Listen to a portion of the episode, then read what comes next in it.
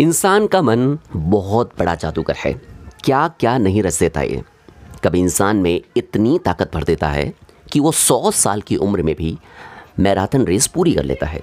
तो कभी इंसान को इतना कमज़ोर बना देता है कि वो जीती हुई लड़ाई भी हार जाता है। आपने मेंढक और सांप की कहानी सुनी है? दोनों में शर्त लगी कि उनमें से ज़्यादा खतरनाक कौन?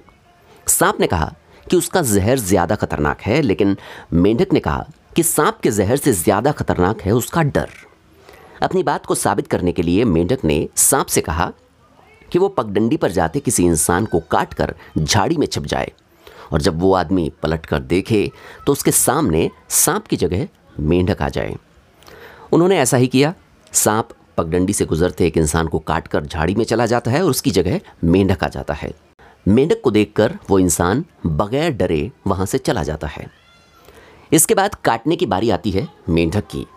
पगडंडी से गुजरते इंसान को मेंढक काटता है और झाड़ी में चला जाता है और उसकी जगह आ जाता है सांप। अब सांप को देखते ही उस इंसान की हालत खराब हो जाती है।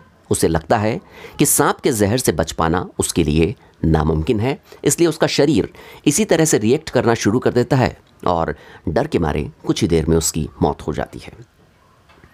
अब कहने को तो ये कहानी भर है, लेकिन दुनिया के कई वैज्ञानिकों ने इससे मिलते जुलते प्रयोग करके ये बात साबित कर दी है कि कई बार इंसान को असल कारण की जगह मौत का डर ही मार डालता है।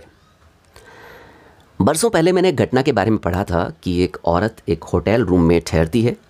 रात को अचानक बिजली चली जाती है, जिससे ना केवल उस कमरे में, बल्कि आसपास के पूरे इलाके में अंधेरा छा जाता है। कमरे का पंखा भी बंद हो जाता है ऐसे घुप अंधेरे में उस औरत की नींद खुलती है। चारों ओर अंधेरा। गर्मी का मौसम और ऊपर से अनजान जगह। इन सब बातों की वजह से उस औरत को बड़ी घबराहट होती है। उसका दम घुटने लगता है। अंधेरे में वो कमरे का दरवाज़ा खिड़की खोलने की काफ़ी कोशिश करती है, लेकिन हड़बड़ी में उससे कोई दरवाज़ा, कोई खिड़की नहीं खुलती। घबराकर वो वहाँ रखे किसी भारी सामान को उठाकर खिड़की के कांच पर दे मारती है। खिड़की का कांच टूटता है और उसे हल्की हवा के साथ राहत महसूस होती है और इसके बाद वो औरत वापस अपने बेड पर जाकर सो जाती है। लेकिन सुबह जब औरत की आँख खुलती है तो पता लगता है कि रात को उसने जो कांच तोड़ा था, वो किसी खिड़की का नहीं, असल में वो कमरे की आलमारी का कांच था, जिसे तोड़ने पर उसे लगा कि उसने खिड़की का कांच तोड़ दिया है।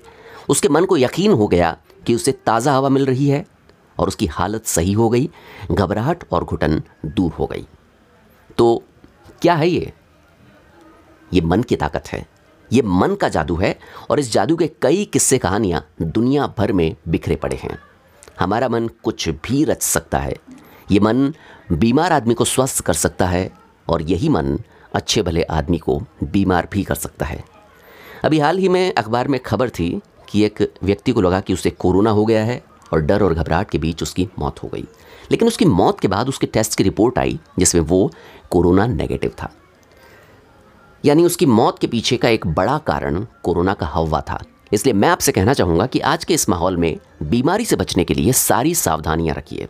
सरकार, प्रशासन और डॉक्टरों की कही सारी बातें मानिए, लेकिन अपने दिमाग में नेगेटिविटी को हावी ना होने दें। अपने मन को पॉजिटिविटी से, अच्छे विचारों से भरा रखिए। अच्छा सोचिए अच्छा होगा, क्योंकि हमारा मन बहुत बड़ा जादूगर है, ये कुछ भी रच सकता है।